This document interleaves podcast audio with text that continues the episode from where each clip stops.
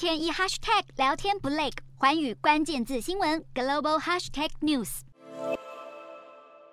日本首相岸田文雄十二号和东协领袖举行共同峰会，谈到强化发展东海与南海的中国。岸田直言，以武力为后盾，企图改变现状，以及施加经济胁迫的行为，让日方感到忧虑，并重申台海和平稳定的重要性。是岸田首度在东协峰会上谈到台湾问题。